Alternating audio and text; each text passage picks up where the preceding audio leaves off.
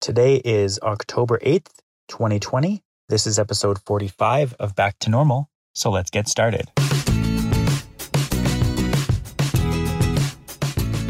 Okay, so we left off with episode 44 on, for those of you who listened, it was only about a three minute episode. We left off and my wife was giving birth to, uh, to our new son.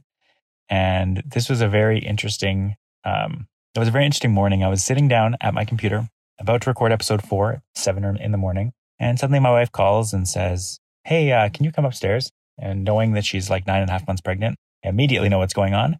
And um, that's why I had episode 44 recorded from like a month ago. Um, was just in case something like this happened when uh, I needed I needed to to put this up. And um, for context, now I've not had time yet to sit in front of my computer. It's been it's been three days. Um, I've recorded the last episode on. I would have recorded the last episode on October fifth, and today is October eighth. Um, so for those of you who haven't had kids, usually um, pediatricians or um, doctor wants to see a newborn baby, at least in Ontario, um, within 48 hours of being born, or approximately 48 hours, I guess, maybe more like 48 hours of leaving the hospital. So they'll usually make a follow up appointment before you leave just to, you know, see how, how things are going and see what's, um, if there's anything to be concerned about. Um, it's very routine. And so because of the coronavirus, things have been, um, things have been reduced from what they were last time, what they would have been this time, because obviously I can't, uh, I can't go to these appointments. Um, there can only be one parent allowed. And obviously my wife needs to feed the baby. And so she has to go. And um, so I'm sitting here in a parking lot recording this episode because I have time to record it now. It doesn't take very long to post it. Um, so yeah, the, what I want to talk about in this episode is basically um, trying to figure out a frequency to do these things and um, having a kid now, and then kind of the process of first the process of what giving birth in during coronavirus was actually like. Obviously, I didn't. I'm not the one who gave birth, but just the process of what it was like. Yes. So, um, yeah, like I said, October fifth, the timeline. Um, at seven around seven o'clock, I went downstairs. The normal day. It was Monday, a normal day to go into work. And around 7:20, like I said, I was getting ready to start recording this episode, episode 45. And uh, yeah, my wife calls me at 7:20 and says, "Come on upstairs." And we had a plan in place. We had everything packed away, uh, ready to go.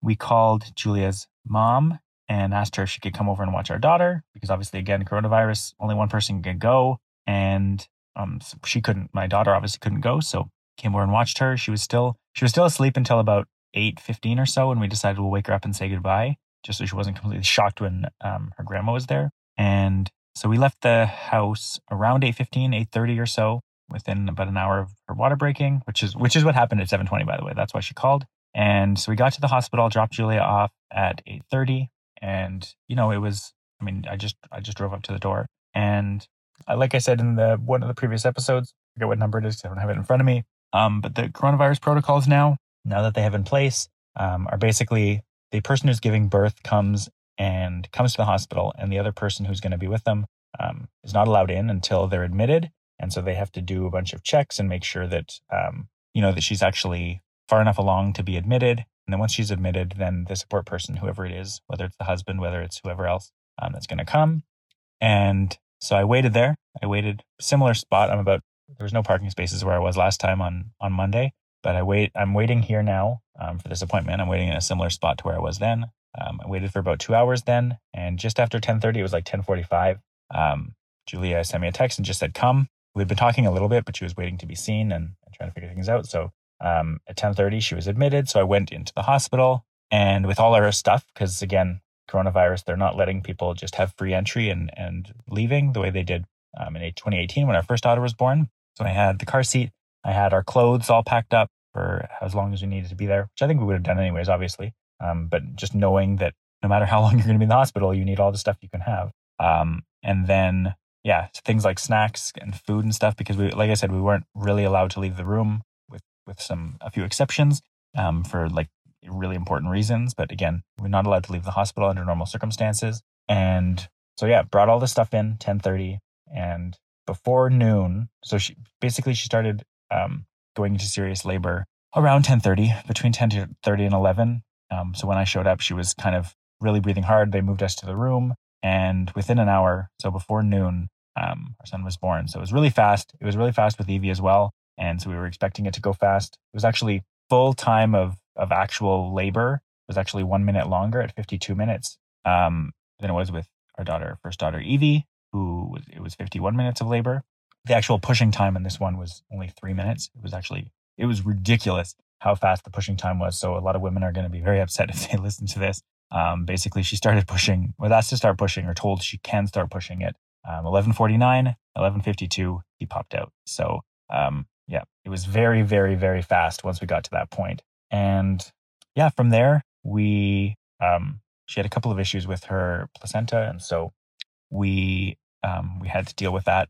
So that took about an extra hour. And then we kind of got cleaned up. She got, um, she had to get a few stitches. And then we went to we were brought into the actual room we were going to be staying in. This the birthing suite is like kind of a bigger room and it's got um, kind of an extra space. But um, we ended up getting moved into just a regular private room, um, which is kind of just a smaller version of that.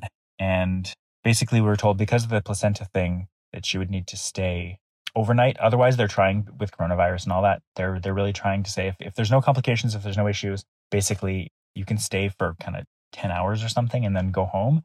And they actually have this um kind of the pairing up with midwives so that after you give birth, they have this in home um, checkup thing. So rather than needing to stay at the hospital and potentially get checked out for longer, they'll actually send you home immediately, like right away, and then have someone follow up with you later on. And um, so unfortunately, she wasn't eligible for that program. So that's another reason why we're here 48 hours later. And yeah, so we ended up spending the night. Things, everything was pretty normal. They always say the first night with a newborn is kind of the easiest one for a while because they're just so tired. They've been through this trauma um, of you know being born, all that stuff. Their first traumatic experience coming out. Uh, so um, yeah, he was he was pretty good sleeping that first night, and yeah. So then we got home kind of around the middle of the afternoon the next day. They wanted to basically 24 hours after he was born. They did this newborn screening, which they do in Ontario, just testing for all kinds of different potential genetic issues. Um, it's very, very routine. They just do it, collect some blood samples and send them off. And then basically we're told, okay, yeah, it's, it's all good. We're going to go home. You've, they've they made an appointment for us to come back, which is why we're back at the hospital now. And yeah, so then we went home. And from here, I'm going to leave this here for now. Julia just said that they're ready.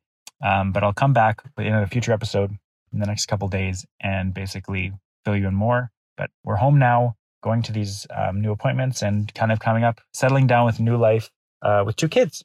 So I'll leave it there for now. Talk to you tomorrow. Bye.